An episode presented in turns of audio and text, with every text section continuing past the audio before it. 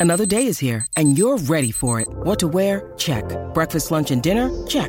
Planning for what's next and how to save for it? That's where Bank of America can help. For your financial to-dos, Bank of America has experts ready to help get you closer to your goals. Get started at one of our local financial centers or 24-7 in our mobile banking app. Find a location near you at bankofamerica.com slash talk to us. What would you like the power to do? Mobile banking requires downloading the app and is only available for select devices. Message and data rates may apply. Bank of America and a member FDIC.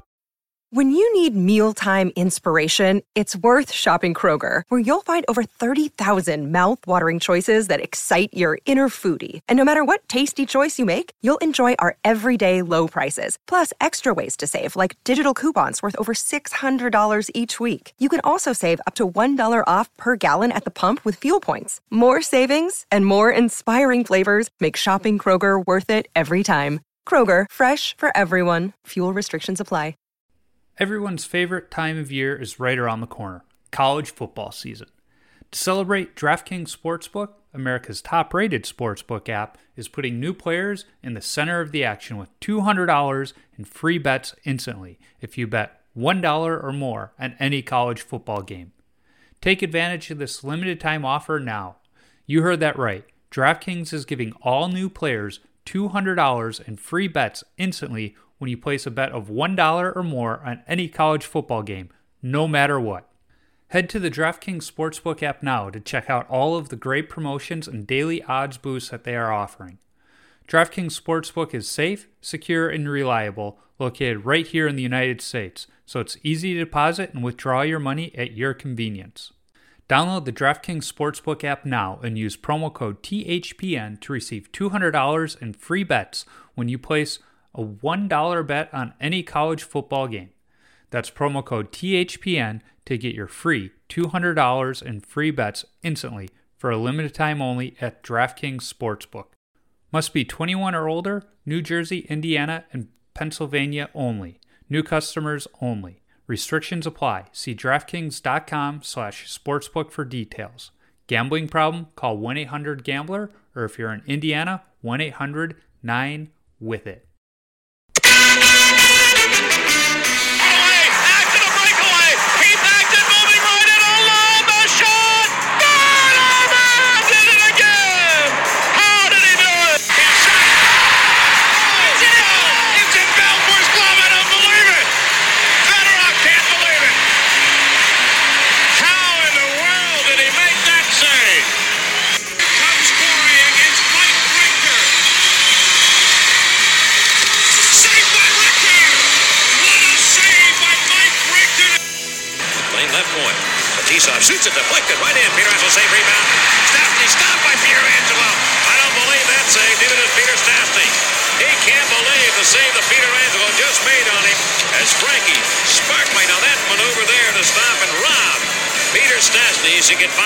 5 to 10 for that. Hello and welcome to episode 43 of Tendy Talk, presented by the BLPA and the Hockey Podcast Networks. I'm your host, Joe, better known as Washed Up Goalie on social media. This week I chat with Matt Vicadomino, better known as Stand Up Tendy on Instagram. Matt and I share a common friend in Charles from Bonejack Designs, not to mention our mutual appreciation for goaltender art. So without further ado, let's get to the conversation.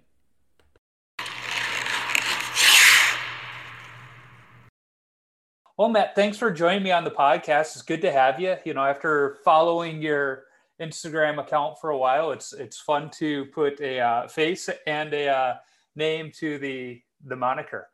Yeah. No, same here. Same here. And yeah, no, it's I, I appreciate you having me. We we had this scheduled for earlier in the week, and uh, I had to I had to miss out. So I appreciate your flexibility on, uh, Hey, on no- timing here. No problem. Anybody that's seen my videos of me playing can tell I'm flexible. there you go. No- Way to sell it. yeah, exactly, exactly. So, you know, before we kind of get into the conversation about the, the Instagram uh, profile and everything, how did you get your start in hockey? You know, wh- when did you discover the great sport? Yeah, so uh, I think I tried skating when I was like three. I was terrible at it, so I I hung up the skates after one try, and uh, didn't get back to it until um, uh, we were visiting. I'm from Boston. We our family we have family on Long Island, and uh, my I was playing with my cousin, and he stuck me on a pair of rollerblades that had just a front wheel, back wheel, and uh, just started firing tennis balls at me. And I loved that. So then he showed me his hockey card collection and was into that. And then uh, we would just play a ton of NHL '93, and and uh, and from there on, it was done. And uh, yeah, so ever since I uh, was eight years old, um, I've I've been it's been my number one sport. Love it. So after your cousin threw you on the two wheeled uh, rollerblades, uh, when you got home to Boston, were you like, "Mom, Dad, I, I want to try out ice hockey," or when did you start on the ice? Yeah, so he actually he he was pretty handy too, even at a very young age. So he sent me home with these uh, yellow foam uh, leg pads that he had made um, out of nothing. And uh, and at that time, it was like right after Andy Moog had those beautiful black and gold uh, pads. So uh, I I brought those home with me, and um, and yeah, I wanted to get on the ice right away. So I, I played a year of like intermediate intramural hockey, um, skated as a forward for that one year. I was like three years older than everyone else, but I was a beginner, so I was kind of on their same level. But um, yeah, and then I um, after a year of that, I just I took up goalie. I love the equipment and, and all that. So from you know nine years on playing squirts, I you know I haven't left the net. Now, you mentioned Andy Moog and, that sweet Vaughn setup he had in Boston, but I think his Bruin mask is one of the most underrated goalie masks of all time.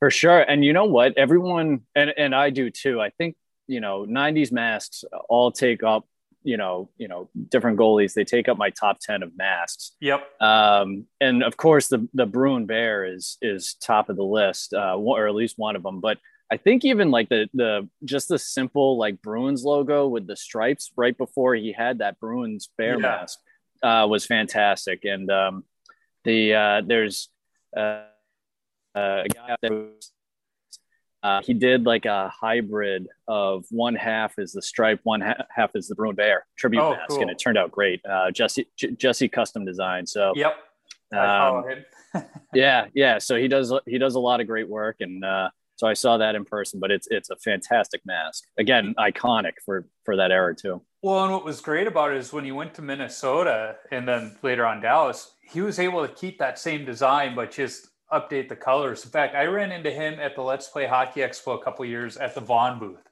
And uh, my, my son is trying on Goldberg's pads and gloves from the movie, and Andy Moog and Mike Vaughn are just sitting there talking. I'm like, all right, th- this is interesting. And uh, then I think it was Moog said, you know, yeah, you're gonna have to maybe get your boy a pair of pads. And so well, he he doesn't actually play. I'm the goalie in the family. So, but I, I got a pair of Vaughns at the time. They were like 18 years old, and said, and they're holding up great. You know, I, I don't want to get new ones yet. And Moog's going, oh, you, you don't want to be saying that with Mike sitting right here. Mike's just got his arms folded, smiling. He goes, "That's exactly what I want to hear. It means our stuff is quality and it lasts." And that's right.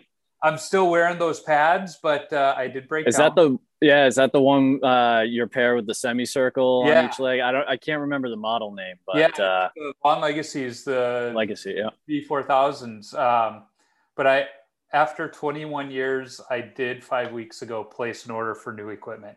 there you go. There yep. you go. I'm I'm not far behind you. I've I've I've been playing with the same gear um, for over 10 years now. Um, so obviously not not as long as, as yeah. yourself, but so uh, what are you wearing then? Yeah, so I've got the uh, Reebok um, RBK, I think uh, 7K model. Um, so it's a it's a it's a very nice design. I found it. It was um, I was wearing the Heaton Helite fours um, that I got in like 1999, yep. and I'd been wearing them for way too long. Obviously, not NHL spec. So I just what I went online. I went on some like you know dark web uh, gear website to find the cheapest thing in my size, and it was fortunately um, the color that I was looking for, and it was like 250 bucks, brand new. And uh, I thought I was getting swindled, but it turned out great. So I've got those, and then I've always been partial to to Vaughn gloves and blockers. Mm-hmm. Um, so I've always uh, I've always had a glove uh, Vaughn glove, but I think I'm gonna go uh, Warrior when uh, when the time is up. Well, it's funny. I was talking at the uh, pro shop when I was getting fitted for my stuff. you know, I, I got that Legacy 4000 glove, which is probably the biggest one ever made. It's just yeah. huge. You know, you know, I held it up against today's modern glove, and it's like I'm going to be missing a lot of a lot of pucks glove side when these new ones come in. like my it's, teammates just got to know. It's funny you say that because uh, Kevin Weeks just posted a picture on Twitter from like one of those, uh, you know, Pee Wee hockey photo shoots that he did when, uh, yes. when he was a kid, and uh, he's it was better than mine. Mine was just a stance when they did those photo days, but uh, he was doing a glove save, but the glove is like half the size of the net. So, yes. uh, you know, he may have been playing at an intermediate level, but he was wearing a pro size glove. I think yeah. enormous. Yeah, it's, it's going to be really interesting to do the side by side comparison, not only of the glove, but all of the equipment, but to see how much smaller the gloves have gotten. Um, well, even um, this was this was my glove ever since uh, middle school for the longest time. So it's the T fifty five fifty. Yep. And uh, it's you know got pretty beat up. So I then I uh, went over to the um, uh, what model? Yeah, so I'm going with the Vaughn Velocity right now. Um, but I went back because I got it repalmed one day, and I went back to the uh, old Vaughn, and I was catching everything. I think it's I think the pocket is three times the size, but it felt yep. great. Yeah, it's I, I'm I'm worried about that to, to say the least. Um, but uh, no, I, am excited to get the new stuff. Uh, even though, like, part of me is like, what am I going to do with modern pads? I have, you know, knee blocks and everything else. Like, my knees aren't going to hurt the day after a game anymore. um, but I was, I was pretty excited. The last two days, I've gotten texts from Ev over at Vaughn giving me uh, proofs of, you know, the the glove and the blocker and everything. Yep. So that it's moving along. Get you excited. Yeah. When I went from the Heatons to the box, because like the thigh rise, the plus one, whatever, that was, I didn't understand any of that at the time. Yeah. I'm learning how to skate, learning how to skate and crossover. It was a whole new game. So it took me forever to learn. Well, it's interesting because I was talking about that with the uh, guy at the pro shop as I was getting fitted for my pads. Is like, I'm at 34 in my current pads, but measuring has changed over the years. So I'm actually going down to a 32 with yep. the new pads. And even Ev was like, Are you sure? It's like we had them side by side. My pads and a 32 today, and the knee comes in the same spot. And they said, and I tried them on to make sure. Yeah. Like, All right. But that two inch thigh rise, I was like, no, that's too much for me. And so I we we cut it down to a one inch rise because yeah with nothing, I mean, I I know you're a uh, Brodeur fan from some of your the stuff on your uh, site. You know, when you look at pictures of him, like his pads and right above his knee, I mean, there, there's the knee roll and then there's maybe that much more. That's yep. how my pads are. So when I try and close my five holders, still a gap. So it's like I want something there to close at a little bit because I'm tired of playing the puck perfectly, getting my legs as close together as I can, and it just slips through that little opening. yeah. Well, I, would be interested to kind of go back. I know I see it with like um, Dem Bones and mm-hmm. and Cooper Goalie and a lot of you know it's a it's a big thing to go back to retro gear right now. I'd love to try it because I I don't have like the the crisp style of like a Tuukka Rask or someone or yeah. Carey Price who know how to get a good pad seal. I, you know, I just do what I can to stop it, but I'd be interested to like go back and have more freedom and, you know, less gear kind of bogging me down. Yeah. I, I was uh, texting with Bones and I said, uh, when he and I get together, we're going to have to do a, video together where I teach him proper two pad stack um, recovery since that's how old I am. That that was taught to us. you know, it's like all the equipment he's wearing in some of his videos, except for that beautiful new uh, fiberglass mask he has. Like that's what I started in. That that was the equipment of the time. And yeah, uh, so when I see that stuff, it's like he, guys like him are wearing it for the novelty. And it's like, no, I, I have the nightmares of the bruises and people were shooting on me full force, not just for yeah. photo ops at that time. yeah. So you, you, get started in the game because of your cousin. Uh, you know, how far did you go competitively? Yeah. So I played, um, I played JV through high school. Um, I played club in college, and then I, you know, kept going after school. I actually, you know, I was always disappointed in myself. I gave up uh, hockey my senior year of high school because I, I didn't make the, the varsity team. Um, mm-hmm. I played at a, at a very uh, competitive school, St. Sebastian's, uh, here outside Boston. And, um, you know, the, the year above me, you know, six kids got drafted out of college oh, wow. or out of, uh, out of high, out of the high school class. And then uh, when I was at Holy Cross um, for college, um, one of the years I was there, it was the first time that a four seed had ever upset a one seed in the Frozen Four. So I, I was always at highly competitive schools. Mm-hmm. Um, but I always regretted not playing my senior year because uh, I was just too petty. And yeah. uh, I, you know, wish I had stuck it out more. But uh, so I, I, played, you know, I did play competitively. We had a good club team. Uh, I was like fourth string my freshman year on the club team, but they ended up winning like the club national championship or whatever. So, oh, um, so it was wa- fun to watch those guys win and then party with them afterwards.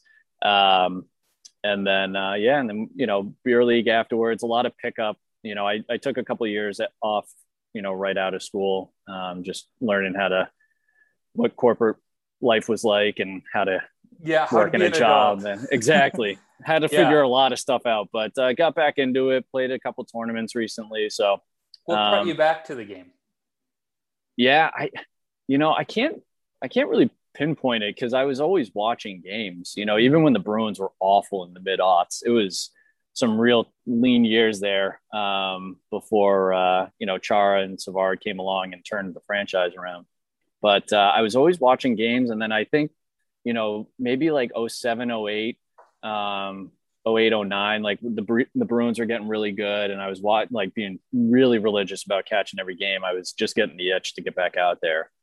Um, and then uh, once, once I did it a couple times, got back out there, I, it, you know, it felt so good to just be catching up with guys and, mm-hmm. you know, the, the locker room chatter and, and all that stuff. So you realize, you know, how much, how much fun it is that, you know, a different group of guys to hang out with. And so, you know, I'm, I'm glad I finally gave in and uh, got back into it, even though it's sometimes very humbling to be out there and yep. put up a, you know, have the other team put up a six spot on you, but it, that's the way it goes sometimes. You know, I, I think that's the hard thing for beer league goalies when they first get back into it is to kind of give up that feeling of I, I need to play for a shutout every game.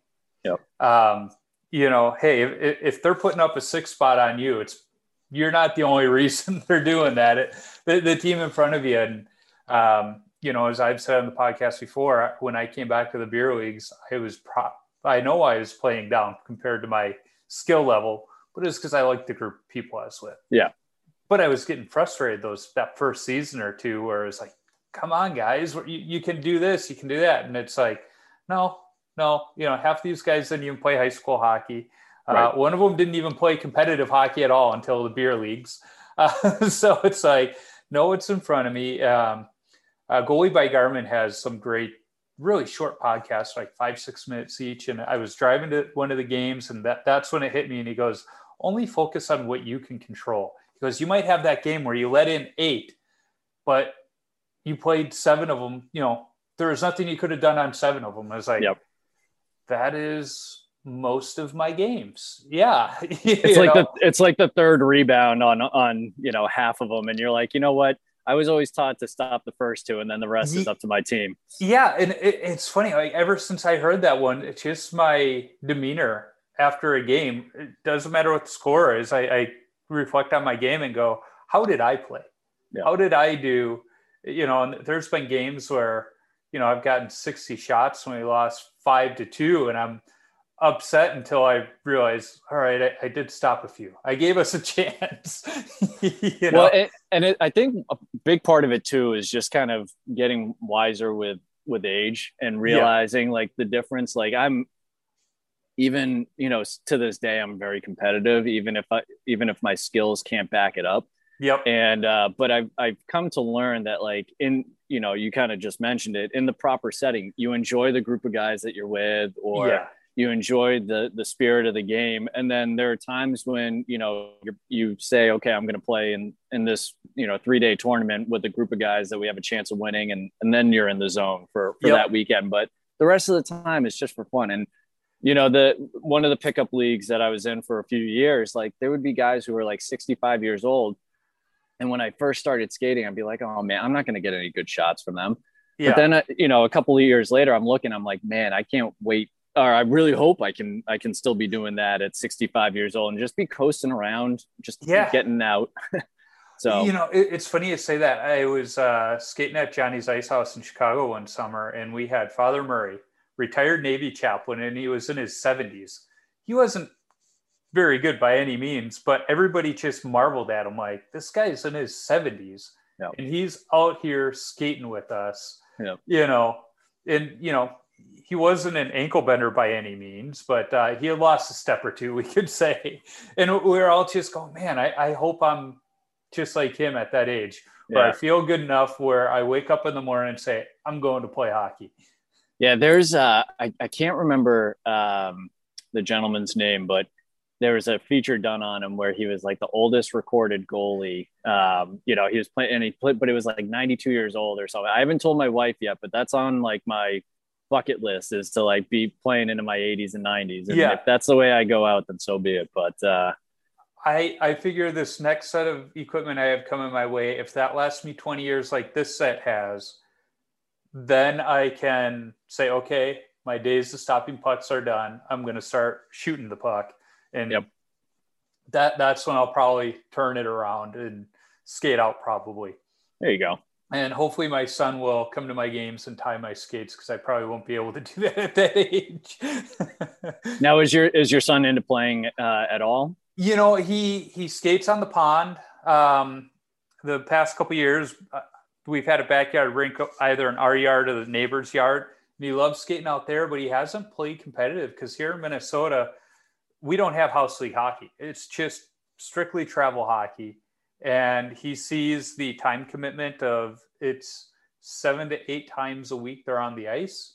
And many of the times practices either at six o'clock in the morning or nine o'clock at night. And he's going i'm asleep at those times.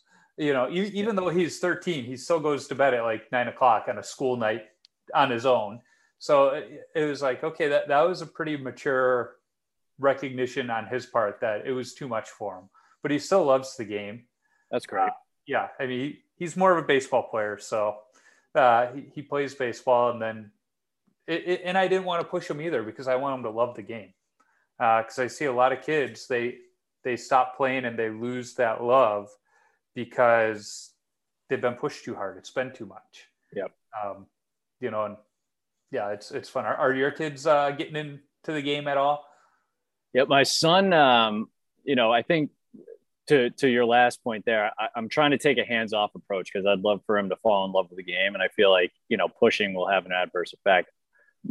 I, I got zero influence from my parents, and and maybe that's part of the reason why I've been in the game for so long. Same here. Um, and, and so it, you know we'll we'll see how he how it turns out with uh, with him, but you know my sister and her family uh, two, her two sons play hockey, and so they put out a rink in their backyard this past winter. So I got out there. I got him his first pair of skates, and um, you know, we we got out there. He's he's only he was only three three and a half at the time, so he was, you know, I was holding him for most of it, and uh, but he'd fall, and I, you know, he's the kind of kid where you know he'd easily quit. Um, but he he just I think part of it was seeing his cousins do it. Yeah, and he wanted to keep up with them, but uh, I, I gave him his I gave him the out if he wanted it, and he he wanted to keep going. So you know, we'll see how it comes. But you know, he he loves. I have like bobbleheads and you know stuff in in the basement that that he likes to come in the room and check out every now and then. So, yeah. you know, the opportunity is there if he wants it. But uh, same same as you, I'm not gonna I'm not gonna force the issue because if he doesn't enjoy it, what's the point?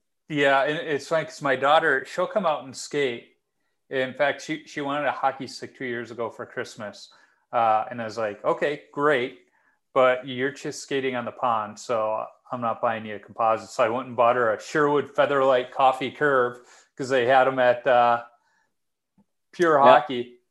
I've got my I got my uh, Ray Bourques. I thought I had a Coffey, uh, maybe not, but I've I've got the Sherwoods.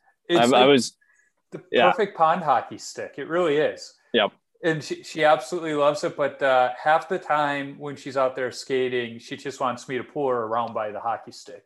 Then she does shooting. But it's like, hey, that's fine. She, she's having fun. She's getting some exercise in the wintertime. And if your kids uh, love pond hockey, there's a book uh, by a Canadian author, won like a Canadian literary prize called "When the Moon Comes," mm-hmm. and it's um, and it's about this kid and a, well, a group of kids and them going out during a full moon that lights the ice, and um, they skate they skate out on the beaver pond. It's you know my son really enjoyed that book, um, so maybe it's something that you, that your kids would enjoy. Well, it's, knowing- it's more for younger kids, but they might enjoy the spirit of it knowing that it's called the Beaver Pond, I definitely do have to get it for them because the development we live in is called Beaver Ponds. Uh, and when they go out on the uh, the pond, that, that is actually where they go skating is on the Beaver Pond. There you go.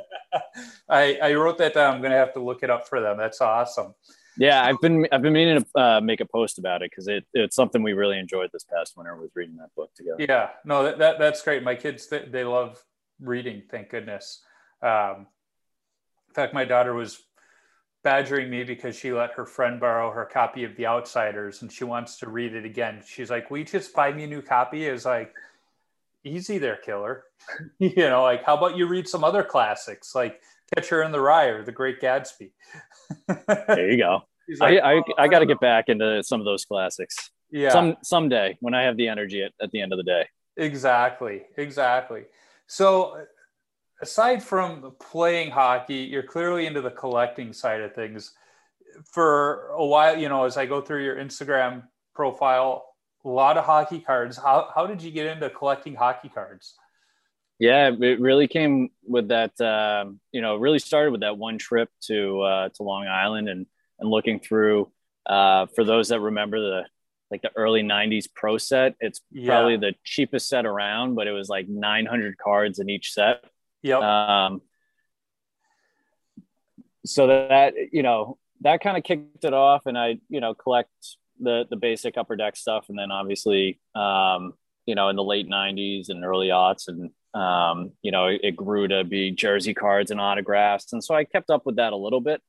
Um, I don't I don't really do that so much anymore with the cards. I I still like like to organize and i you know i find it especially in this past year and a half it's kind of a relaxing uh, break for my mind is to kind of organ go through organize yeah go through the um, cards exactly but uh yeah so you know started back then but uh i lately i've been getting into um you know uh, big thanks to instagram and being able to find these people but hockey art and there's yep. a there's a ton of fantastic hockey artists um, out there so you know, one of the things that I got into was reaching out to them and and kind of starting to collect a little bit of uh, the hockey art that's yeah. out there. So one of my favorites is Bone Jack Designs, and I'm lucky enough to have him draw me.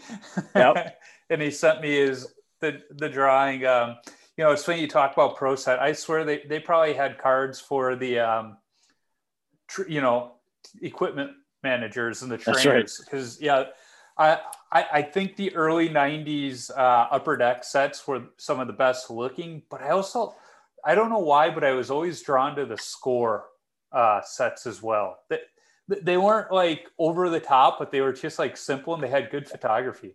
Yeah, and and like they incorporated the design of like the red line, blue line kind of stuff. And, yeah. Um, you know, for they kind of had you know, for those who know about uh, card collecting, they're, you know, the concept of parallels. And so they kind of, I feel like they had the first uh, introduction to parallels where they had the French version, they had the English version. So, yeah, I was just to say, for whatever reason, when I started collecting them, like my dad just had this thing like, well, yeah, we'll get the English version, but you should get a set of the French too. And so I have a bunch of, you know, the English and the French, the, the parallels for a couple years and it's like you know they, they were one of the only ones that did that yeah wait uh, you pulled up your uh your your bone jack art so i've got mine as well oh sweet so nice. he uh he does it, you know again it, there's so many different uh types of art out there um and so it, has been it's been fun kind of tracking down the different styles and getting to know them a little bit more. Yeah, I, I got his coloring book back there on my desk too. Um, it was so nice when I got it. I, I scanned it in because I knew I was going to probably want to color each goalie a couple times. But the, the real reason I got is when the um, pandemic started and I was doing, you know, just some. My kids were on spring break when it started, so they gave them an extra week of spring break so teachers could figure it out. And I was like, okay, I, I was uh, uh waiting to start a new job at that point, so I was kind of playing homeschool dad at that point, and it's like, all right, kids, we're going to have art class today, and you know, we just started coloring and stuff because my both my kids are into art. My daughter is a phenomenal artist, and uh, I shared a picture on my Insta story or something, and Charles sent me a few drawings, uh, line art to throw up on the, my website so other people could uh, color. It's just something to do during the pandemic. Well, of course, my daughter, not really knowing the different team colors or anything, like she put her own spin on them and she incorporated huh. pinks and purples into uh, one of the drawings. And he's like, I love it. So he, he kept sending a few and that next thing you know, there was a coloring book. So I was like, well, I got to get it for my daughter. and I, have uh, printed up a few and she, she's colored some. And it, it was funny because, and there's another artist, he, he's done some hockey stuff, but he does mostly baseball but he's a Canadian and plays hockey. His uh, name is it's S Preston. Uh, I believe he's okay. on Instagram as uh, Poot Poot, but he he's got a deal with Disney and he draws Disney princesses uh, as baseball fans. Huh. um, he, has got a lot of other really cool stuff. He's got minimalist ballpark stuff uh, with licensing with pretty much every league, but uh, wow. his ballpark princesses are pretty cool. And so he did a few line arts at the beginning of the pandemic too, and my daughter, of course, wanted those to color them in as well. So that that that kept her busy. That's for sure. Oh, that's awesome. Yeah, no, I um I I tried taking it up as well. I got, you know, some some art supplies. Um, you know, I think people were looking for different ways to cope uh mm-hmm. year and a half and and I know um art was a uh, was a big one and uh so I I gave it a I gave it a shot, but it's um again you know you learn what you're good at and you learn certainly what you're not good at. And i i certainly appreciated the the art more when uh, from other people because of how it's, it's d- difficult. You know it, it's funny you say that because uh, at work last week we had a virtual paint and sip for the entire department.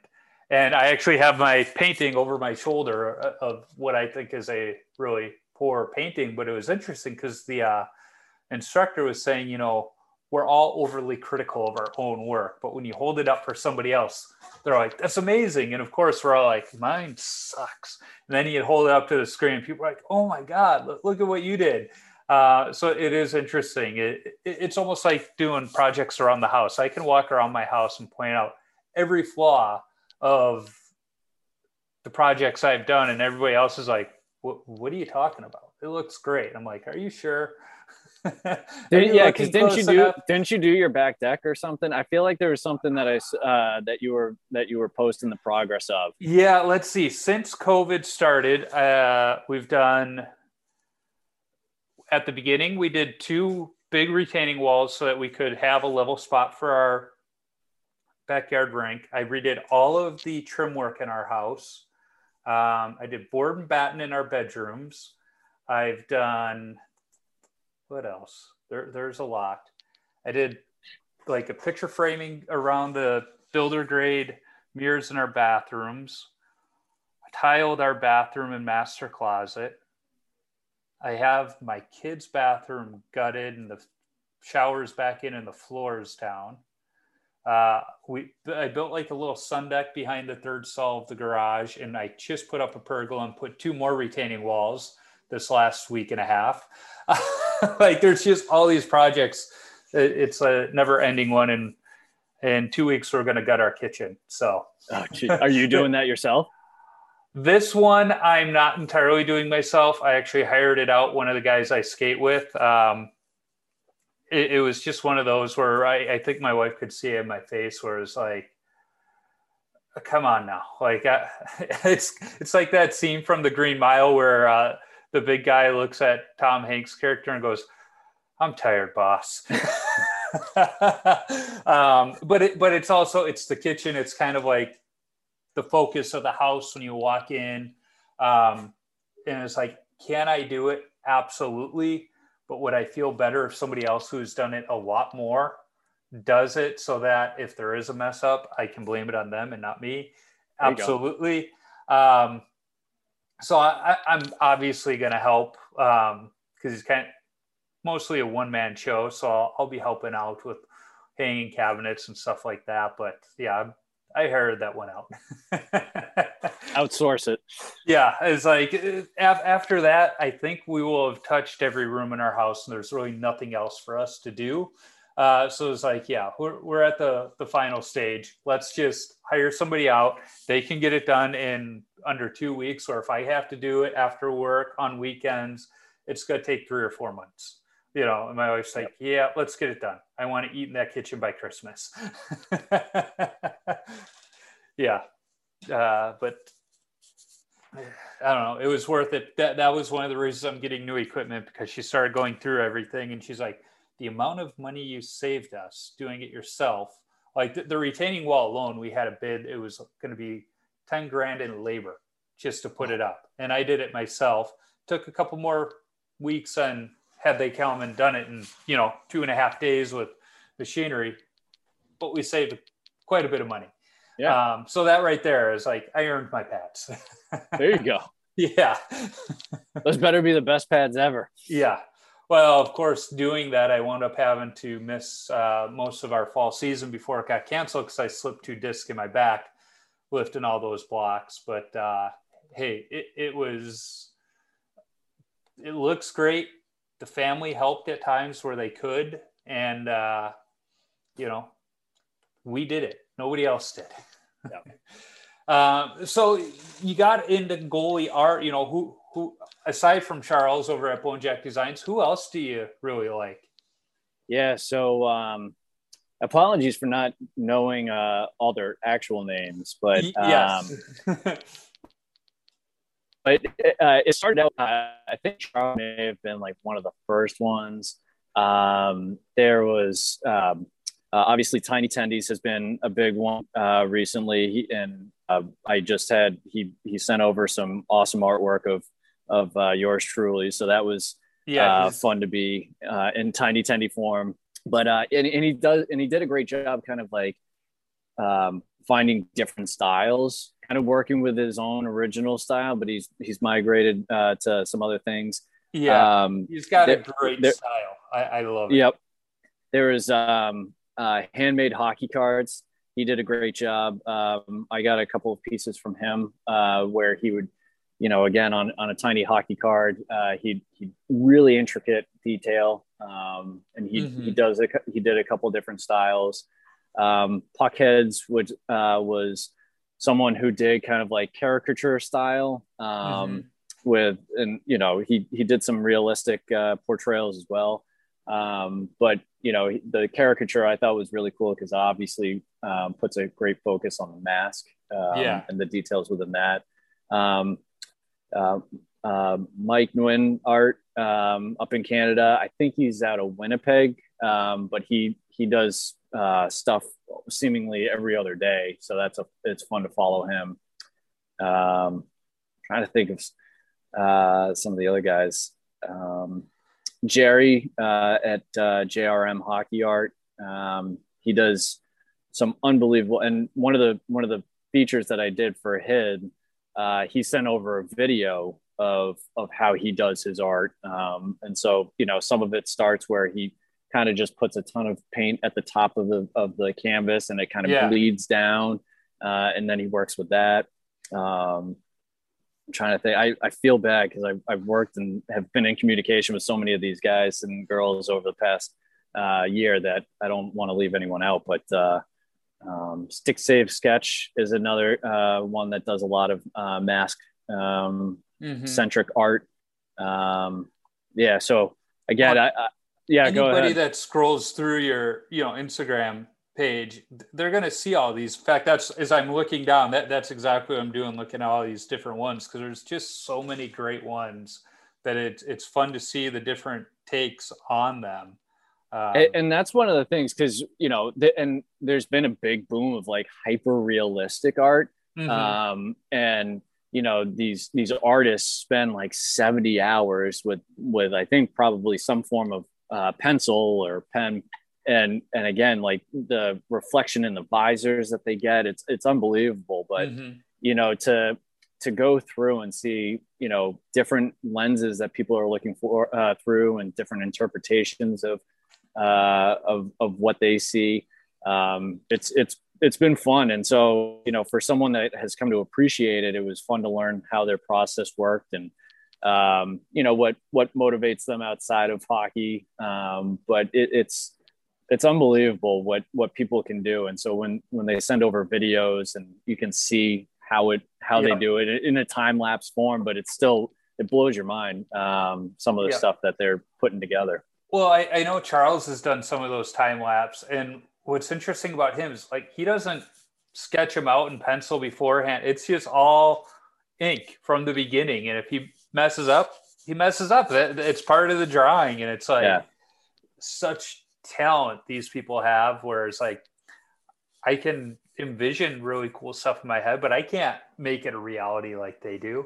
Yeah, no, it's I, I, I tried. Like I said, I tried. I tried doing a, uh, a. I even posted it so you can see how horrible it is. But a pair of Heatons, and uh, you know, again, I I sat there for maybe like two hours, like doing you know an inch at a time and then erasing it and then you know charles and i had had some back and forth he was pretty encouraging through it all and but he he's just like yeah you know this took me a half hour and it's but it's such a like a bold design and and all that and it's just it's um again it makes you appreciate it even more when when you understand what each person's process is and how they can um you know make it come to life so yeah that's kind of that's kind of what i've shifted towards is uh, is the hockey art uh, aspect of it. And it's it's a growing community on Instagram, and it's a lot of fun to watch.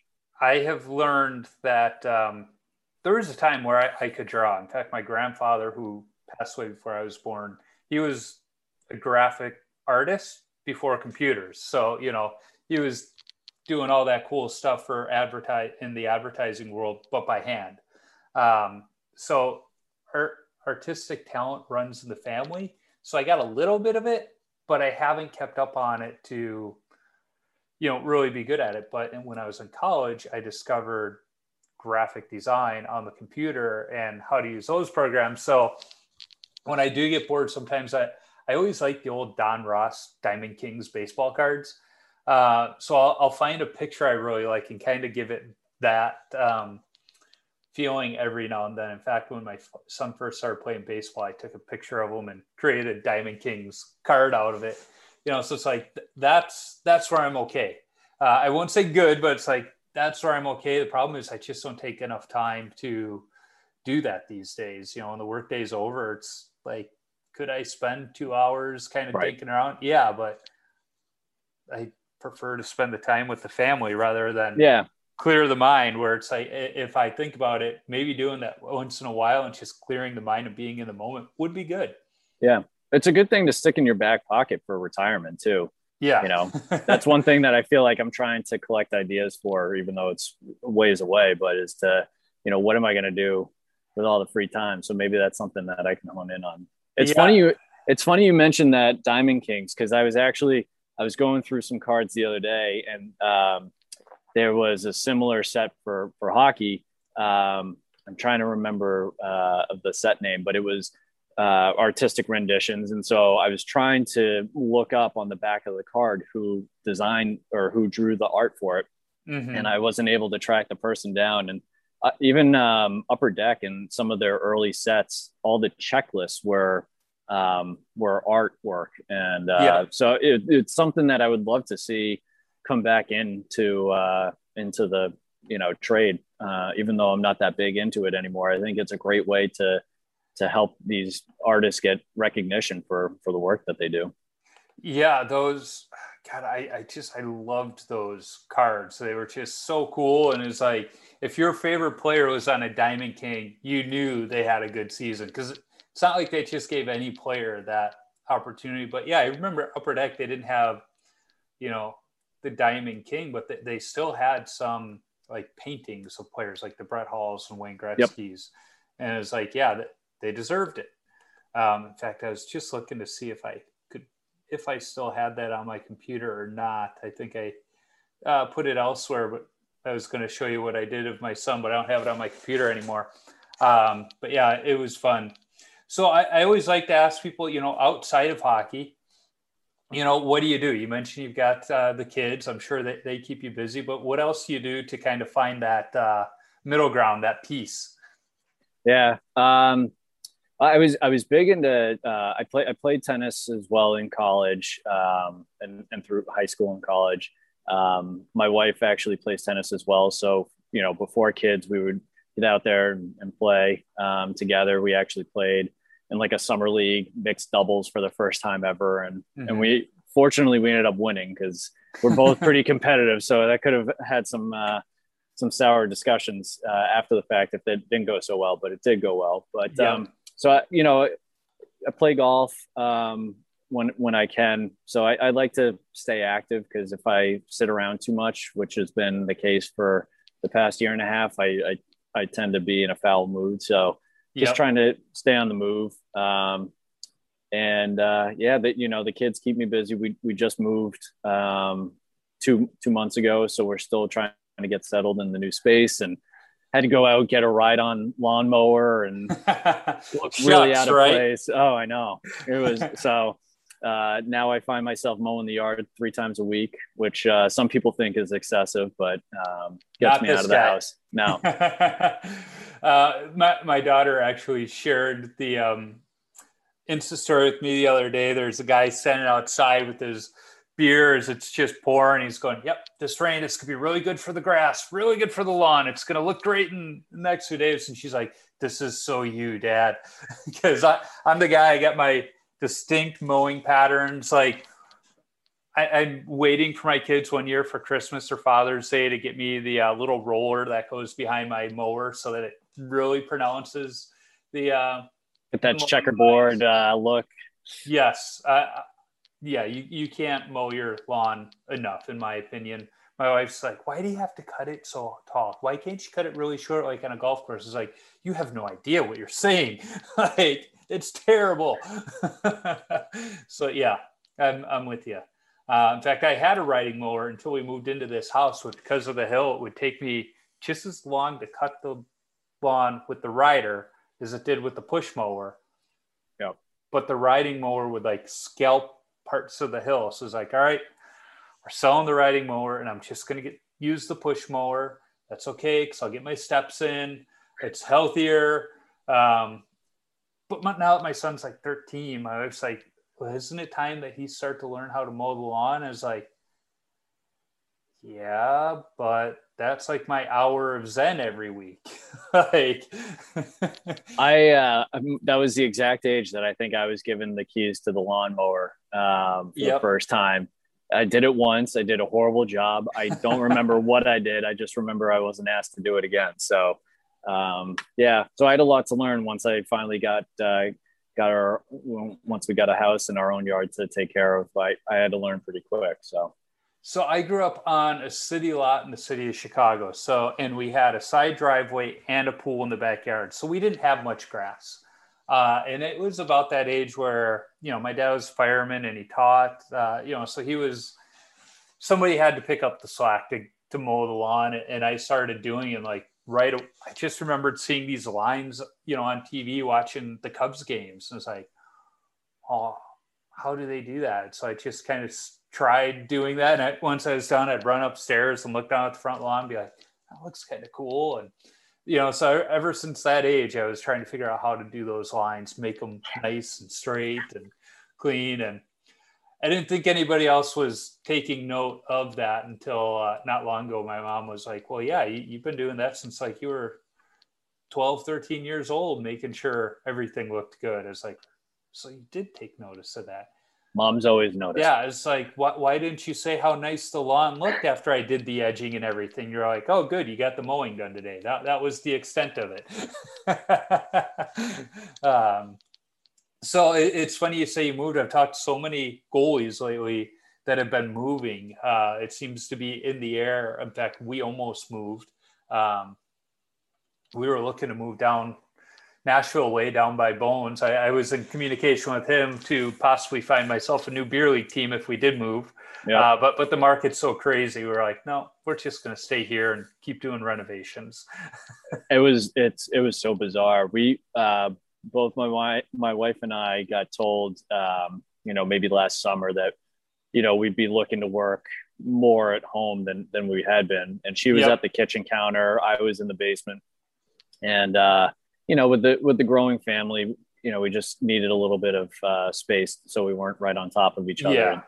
And um, and so this spring, you know, the ha- it, we we moved like a hundred yards down the street, and uh, you know, we unfortunately it didn't the timing didn't line up, or else we could have walked everything into the new house. But uh, yeah, so it, it was a bizarre time though in terms of uh, you know the real estate market and what it took to get a house. And then you know the stress was in the buying. The the easy part was selling just because so many people were trying to trying to get uh, get in. But inventory was on our side for that. Yeah it's funny you say it because that was our thing. Like we could have easily put the house up for sale but we didn't want to sell the house and then be homeless and find something. Right. Because we're fortunate we're in a fantastic school district in minnesota. yep. So we weren't just going to move somewhere and be like, okay, now our school district sucks. So because of that, we were very pigeonholed to where we were looking in the Nashville area. And we put in a few offers and like there were 30 other people putting in offers. We were going in over asking price. And every time we were getting beat out by, you know, people coming in 80 to $100,000 over asking most of the time, all cash. And we're like, yeah, we're not going to play that game right. That, that's that's not for us. So we're like you know we just kind of decided hey we're we're gonna stay. My son who's the youngest he'll be off to college in five years. So we're like okay in five years we can continue our search down there. And then it doesn't matter what school district we're in right. you know? and at that point we won't need as big of a house because we'll be empty nesters. So we're like, okay, yeah, we'll we'll we'll go that route. We'll keep this house. That'll be our vacation home for the winter time. And uh, although I was, I was talking to Bones, and we learned that down in Nashville they get an average of four inches of snow all season, and my kids laughed at that. Um, so I asked him. I said, "So if I bring my snowblower down there, is that kind of a Minnesota flex for you know when there is measurable snow he goes oh absolutely he goes but that one time every five years you have to use it your neighbors are going to love you so, it's like how uh, there's a dusting in dc and the city shuts down because they have like one plow to do all the streets. Yeah so my, my folks all live in north carolina on one of the outer bank islands in their first year down there it's new year's day my you know well new year's eve at midnight my dad and my uncle they, they dipped their feet in the water and toasted and you know that was that it was like 60 degrees. And the next day my dad's walking along the beach and he hears this commotion and he's like what is going on? So he walks over to see what's going on and they're having a polar plunge and people oh. are running into the water running out because it's so cold. And he finds one of his friends there. He's like what's the problem? They're like oh it's so cold. He goes I, it's not that cold. I had my feet in the water last night and it was kind of nice. And they're like, oh, what? and he's like, yeah, polar plunge is when you have to cut cut a hole into the water, or you're in like Lake Michigan or Lake Superior, where you know along the beach it's still pretty pretty open, but ice cold water. I'm like, oh no, that's just nuts. And it was just funny. He's like, yeah, they were having a polar plunge when I was just in the water for fun the night before. yeah. So if you've listened to the podcast, and I apologize, I'm looking at my other screen because I found no, where I would fun. have my pictures of the Diamond King, and I've been scrolling through. I take so many darn pictures of my kids. It's like, where would it be in this folder? Um, but if you've listened to the podcast, you know I like to end with a series of 10, I still call them rapid fire questions, but they do tend to take a little while. Okay. Um, so the first question is What's the craziest coaching moment from your playing days? Um, I would say so. There's one coach who was just like he was. He was the best thing for me personally, and and within hockey. And uh, you know, he had a lot of like the um, like typical uh, old school coaching, like yelling, you know, speeches to get you going. But the one thing that I, I'll always remember was we were in this tournament and it was like bizarre overtime rules where it was like five on five, then four on four, then three on three, and then uh, sudden death shootout. Mm-hmm. And uh, when it came down to the shootout, he said, "You know, am I allowed to swear? I, will I'll edit it. Yeah, you can. So, all right. So uh, he just looked at me. I, I, was like 12 years old at the time. He goes, "If you let it in, fuck it, we'll go golfing tomorrow." And and it just took like all it took all the pressure off. The kid went, you know, low blocker on me. I stopped it. And we ended up winning the tournament. So I think you know the the fact that again he he tried he always was yelling and you know that he was a real hard old school type coach but in that moment that levity helped you know with the situation. Yeah so that that one always stuck with me. That is awesome. Um, so the next question is what's your favorite all-time goalie mask? Um again i think it has to come from that 90s era. Um I, I have a Bill Ranford's my all-time favorite goalie. So there's a little bit of sen- sentimental um, appreciation there for for his uh, second Bruins mask, uh, Greg Harrison's um, original Oilers mask. Um, but there, there's something about those Andy Moog masks. Uh, Ed Belfour, the Ed Bel- the original Ed Belfour, Greg Harrison mask when he was with the Blackhawks, that was mm-hmm. pretty great. So, yeah, anything from the anything from the 90s era, but I'll, I'll go Andy Moog with the, uh, with the Bruins bear. That you can't go wrong with that. That's for no. sure. Um, so what is your favorite rink that you've played at? Um, we had a tournament up in uh, Quebec that was a lot of fun. Uh, and it was like the first time that there was like actual like arena style seating that was mm-hmm. when you're on the ice to look up that was really cool um, but i actually work work in boston right next to uh, the warrior ice arena which is where the bruins practice mm-hmm. and uh, i don't know if you've ever seen the pictures of it but it yeah. looks they have one side of the wall is all glass that looks over the highway so to be skating out there and uh, I was a couple a few years ago. I was in a, um, a, morning league, so I'd be playing, and the sun would be rising up over the highway and shining. I mean, it was it was awesome. Yeah. So I I do you know that that one's been great. Yeah, that I, I've seen pictures of that place. It looks amazing. A friend of ours, her son was. Um,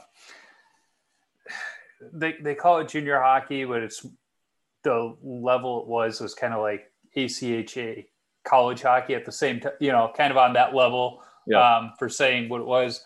Uh, but they, they had a tournament there and they, they, couldn't say enough good things about it. Um, yeah, it, it's one of those rinks. If I get the chance, I want to skate at. That's for sure. Uh, yeah, let me know if you're in the area. uh, well, it's it's funny. The company I work for, our corporate offices are in Cambridge, and oh. because of travel, we have I haven't been able to come to the corporate offices, but they say eventually they're going to have everybody come out and uh, a couple of my coworkers were all into craft beer. And the one guy is like, I, I got the craft beer crawl ready for us. We're good to go. It's like, uh, I just hope that the Bruins are playing while I'm in town, or maybe the Red Sox, you know. And they're like, hey, I'm one of the only sports fans at, at my job. So they're like, yeah, maybe we can find something. so, Cambridge is a stone's throw from the rink. You can see it. So let yep. me know. Yeah, absolutely. Will do. Uh, so the next question is one that um, some people have to think about, and others are like me and they know right off the bat the answer. What is your favorite all time goalie stick? Um, I think I have to go Sherwood. I um, it's just so old school. Mm-hmm. Uh, the you know obviously it weighs a ton now and now in comparison. Oh yeah. Um, I I have I have a stick rack right next to me. I um, yeah, I, I think I have to go Sherwood. One of the Sherwoods from the past, probably you know. I know Brodeur played with Heaton most of his career, but I have a couple of Brodeur Sherwoods that I that I really come to, came to like um, a few years ago. But uh, yeah, old school Sherwoods. That's the way. I, I know a lot of people that liked those sticks, so you're not alone there. Um, so the, the next question is, what is your favorite youth hockey memory? Um, you know, this one's it, it's probably not that original, but I think because everyone uh, or a lot of kids uh, were in a similar situation, but going on tournaments and like either mm-hmm. uh, you know staying overnight somewhere or you know playing knee hockey in the hallway of a hotel and driving all the other uh, patrons crazy uh, with how loud you get, but you know, doing that kind of travel, that tournament that I referenced earlier, going up to Quebec, we, you know, it was a bus ride with the entire team on a, a coach bus. So we felt like we were in the pros. Um, so I, I, would say anything involving like those tournaments. Um, that was pretty great. Yeah. Uh, there was also, we, we won a tournament uh, one year and uh, Miss Massachusetts was giving out the uh, trophies. So obviously being being a middle school kid, uh, we were in seventh heaven then as well. Yeah, that that is awesome. So real quick, I found that drawing I did of my son. I'm gonna see if I yeah. can share the screen here. Um, oh, that's so great. That that's what I did of him, and he's like, "Oh, Dad, that's awesome." And then, of course, he thought I was gonna do that for him every year. I was like, "No, no, not not the case, bud." Um, it, it, takes a little bit of time. Although I did start doing it the next year. He was playing catcher that year, and uh, so I had all the equipment and catcher's where it's at. That's that was my position when I played. Me too. And he he started out he liked it, and last he took last year off because they weren't going to have a season, and so he said okay, and we scheduled weeks we were going to be at the cabin, and then they decided they were they did have a season, so he didn't play last year when he came back this year, he's like, no, I'm done with catcher. And there were three kids on the team that they liked it so much they already had their own stuff. So it's like, okay, so catcher's flown the coop for you. That, that's all right. I get it. Probably good for your knees. That's right. so, so the next question is, what's the best chirp you've heard directed at you, not directed at you? You've said you haven't.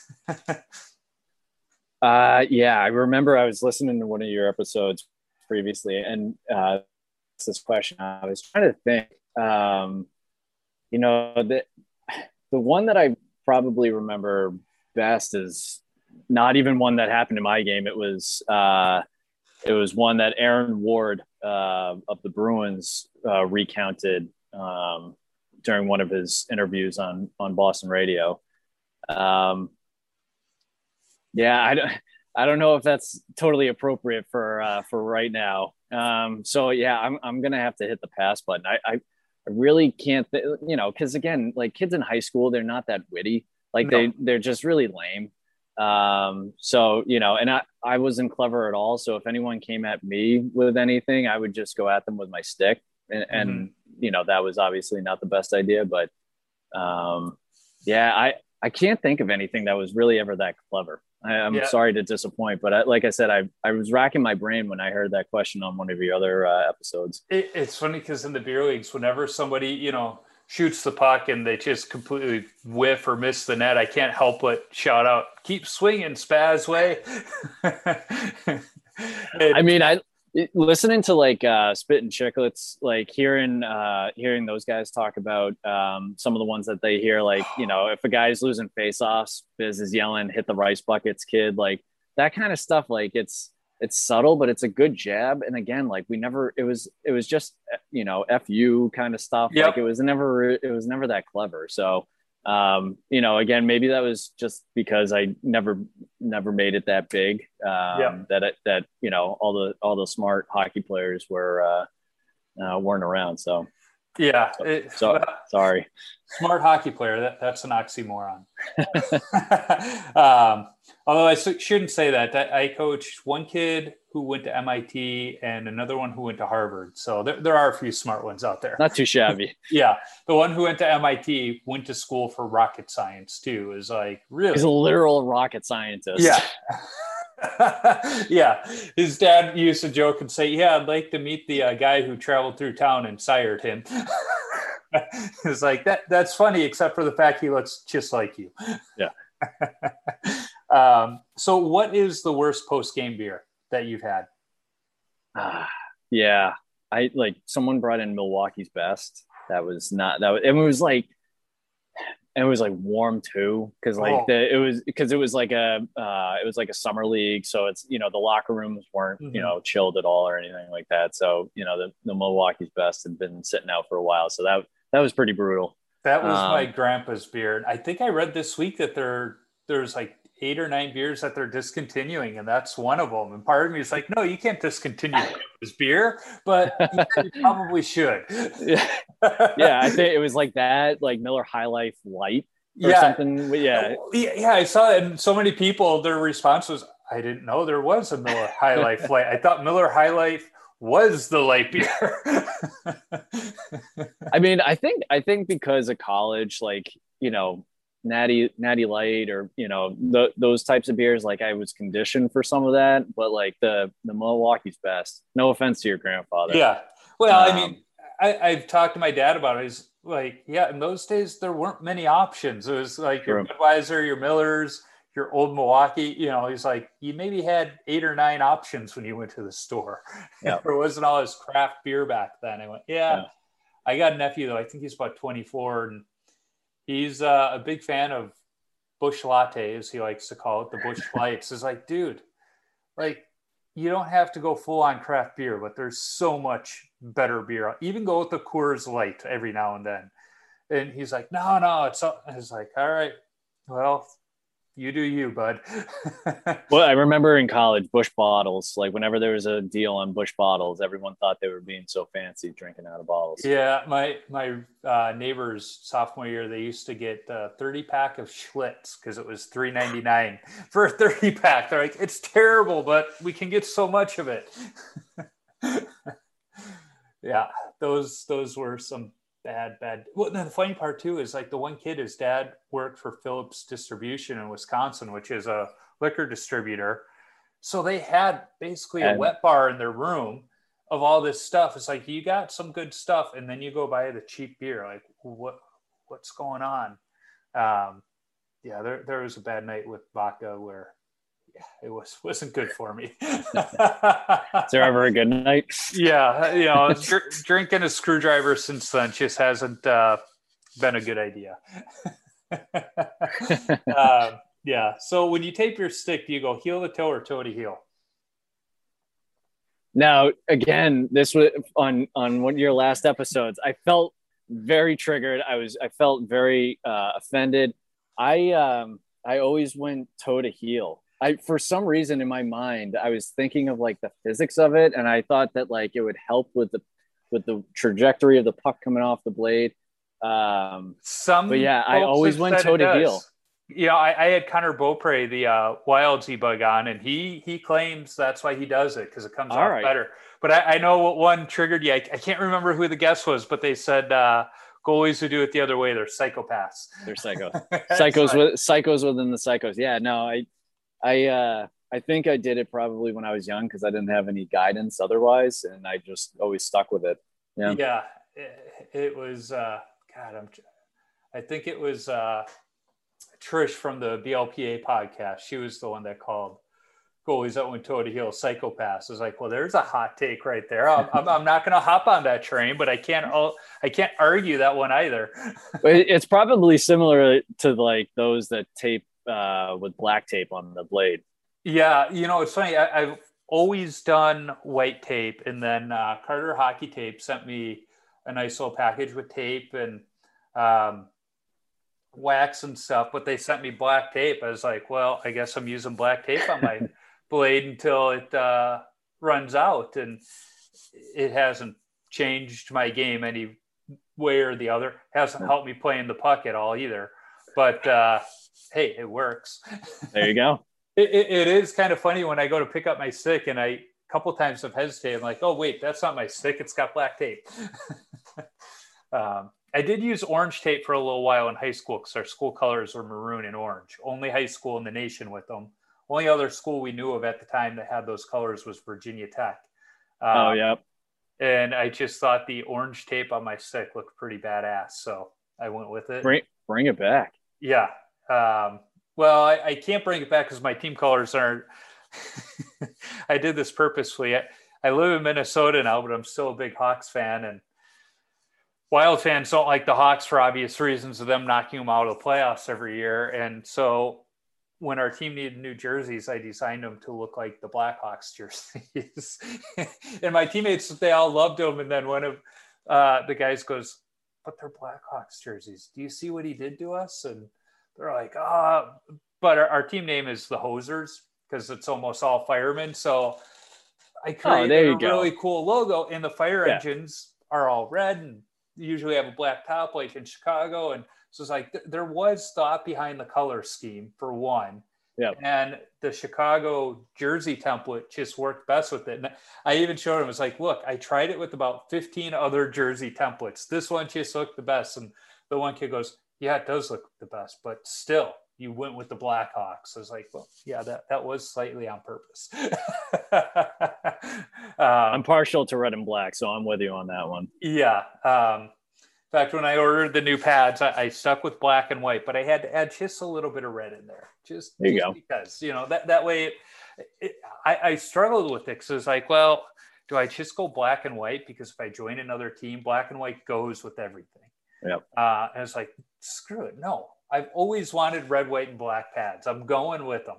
Uh, so I just little accents, not the whole thing. So if I do wind up playing for another team, in fact, I'm I just found out this week I'm going to skate for two teams this winter because one of the other teams, uh, their goalie's having surgery. He's going to be out, and they're like, "Hey, uh, you filled in for us before. You want to fill in for the season?" It's like I'll fill in for as many games as we can. If there's overlap, yep. you know, we can work it out then. And one of the reasons I'm doing that is the captain of that team is a HVAC guy, and I need some HVAC work on my vent hood for my new kitchen. So I was like, I will fill in for you, but he's like, deal. we need a goalie. Um, so the next question: What's your favorite number to wear and why?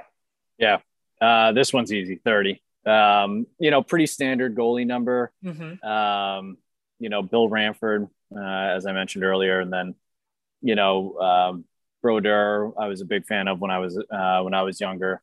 Um, you know, Jerry Cheevers, and then I got into the Bruins, and then even you know, so uh, even like Tim Thomas, mm-hmm. even though I was older, he was still older than me, so I felt like I it was okay for me to like kind of look up to Tim Thomas. So he was there. So I'm you know I'm superstitious about numbers, kind of a math guy, so I'm always about numbers. So it's always been 30 for me.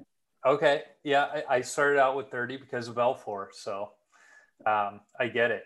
Yep. So the, the last question is what advice do you have for young goalies? Um, yeah, I, again, I would just, my, my question, you know, to my son, anytime he does anything is the first thing I ask him is, did he have fun? And mm-hmm. so it's to make sure that you have fun. And it even gets back to that story that I told you about my coach, just, you know, given that little brief laugh before penalty shot, mm-hmm. um, you know, to to kind of lighten the mood, and it, helps you enjoy the the moment. Um, you know, so having fun is is the biggest aspect of it um, because it makes you open to learn, mm-hmm. um, makes you open to being a part of the team, all that stuff. Um, and then the and then someone else had mentioned it. It's something that I read in Bobby Orr's book um, a little while ago, so it's always stuck with me. Is like, it, and it's tough too, right? In terms of specialization like so young people get so into like one sport and then they do like three teams you know play all you know 12 months that one sport. Um, but for me like i played tennis so that you know a lot of those skills transition um, mm-hmm. you know in terms of hand-eye coordination reaction time footwork um, a ton of similarities there. So um, you know, for, for me, it would be to, to find a, you know, another activity that you appreciate. Um, I think it was even like Jacques Plante who took up knitting um, yeah. because he, he said that that was something that, you know, was a skill that he, you know, in terms of the mental aspect of it, it was, right. a, it was a skill that he was able to bring into net with him. So, um, is to, you know, that, you know, success isn't going to be found spending eight hours on the ice every day, seven days a week Um, so it's it's to find something else that you're passionate about and, and being able to connect that with with how you want to play. Yeah, you know, I, I love the idea of you know asking your son, "Did you have fun?" Because I, when I think back to picking my son up from baseball practice or even getting in the car after a game, that's one of the first things I ask him. Did you have fun? And you know, I always want to hear, yeah. And there's going to be the day where he says, no, you know, we, we got our butts kicked. But, right. uh, you know, that's where in those instances I would say, yeah, but you went three for four at the plate. You know, I, I try and point out the positive. Yep. Same, same part of me, the, the coach and me and the athlete in me is going, good. He, he's mad that the team didn't do well. Didn't, doesn't matter how, how well he did. The team didn't do well. He, he's, he's looking at it the right way, but as the dad, you you know, I step back and go, well, you got to find the good in it. You got to find the fun in it.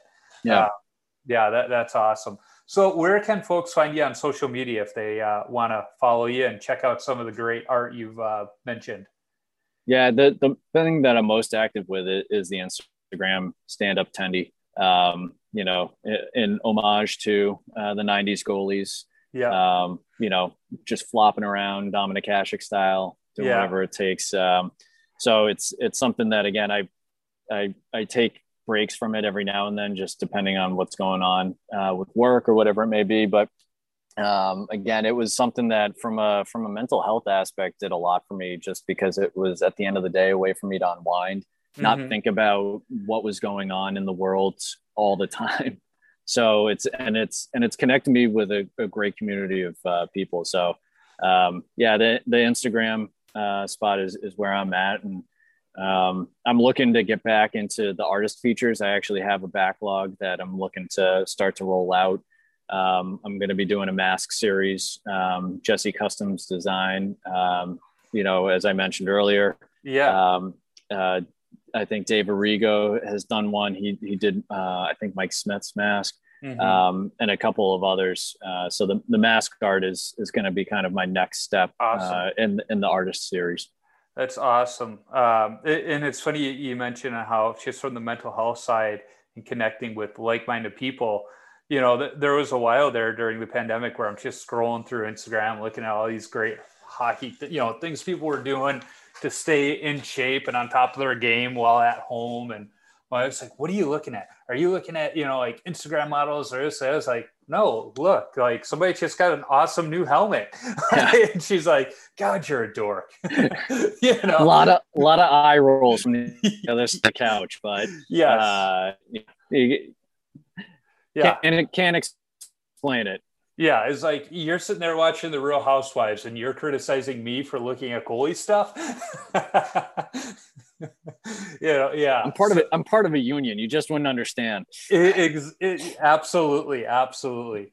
Well, Matt, it's been fun chatting with you. Um, you know, I, am glad we got the chance to connect, and uh, you know, and Charles kind of helped uh, facilitate that as well. Yep. He's, he's helped uh, me connect with a few people. So that's awesome. So thank yeah, you. Yeah, and if you're looking for more conversations, there are a couple people I think you'd you'd you'd uh, have really fun conversations oh, totally. as well. So absolutely uh, send them my I'll, way. Yeah, I will. I will. I appreciate your time. This was this was a lot of fun.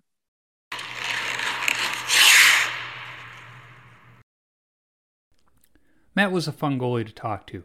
It's funny how so many of us goalies who grew up in the 90s have a preference for the simpler mask designs of the era, and Matt was no different. If you haven't checked out his Instagram account, Stand Up Tendy, all one word, do so now, and you'll see some great 90s era masks, as well as other great goalie artists that Matt shares, from the likes of Tiny Tendy, Stick Save Sketch, Bone Jack Designs, as mentioned earlier, and Mario Zuka, just, just name a few. You can find me on Instagram, Twitter, Facebook, and YouTube simply by searching for Wash Up Goalie, and I'll pop up. Visit washupgoalie.com for some great hockey related content, my beer league hockey video highlights, which seem to be becoming a little more regular these days, and of course, all podcast episodes. If you want some great Wash Up Goalie or Tendy Talk apparel, be sure to visit my Threadless shop by clicking the merchandise link on my website. If you like this podcast, go listen to the BLPA Big Show. It's the OG BLPA Podcast Network show where a couple of beer league players talk beer league hockey, draft experience shenanigans, and exploits from around the game. The show is hosted by Nick Jones and previous Tendy Talk guest Trish Dangle. Be sure to check out the full lineup of hockey related podcasts on the Hockey Podcast Network as well. There are too many to list here, and all of them are great. I need to thank the band The Zambonis for allowing me to use their music on my podcast. You can download their music on iTunes or listen wherever you stream music from. I'm working on lining up other goalies to talk to. If you are a goalie or have connections to a goalie who I should talk to, shoot me an email at washupgoalie39 at gmail.com or shoot me a DM on social media. Let's not forget, if you are a brand who wants to sponsor the show, be sure to reach out to me. Be happy to talk. And finally, if you like what you hear, be sure to subscribe, rate, and comment on the podcast platform you're listening on. It's a quick action on your part that helps others find Tendy Talk. Until next time, keep your stick on the ice and your body square to the puck.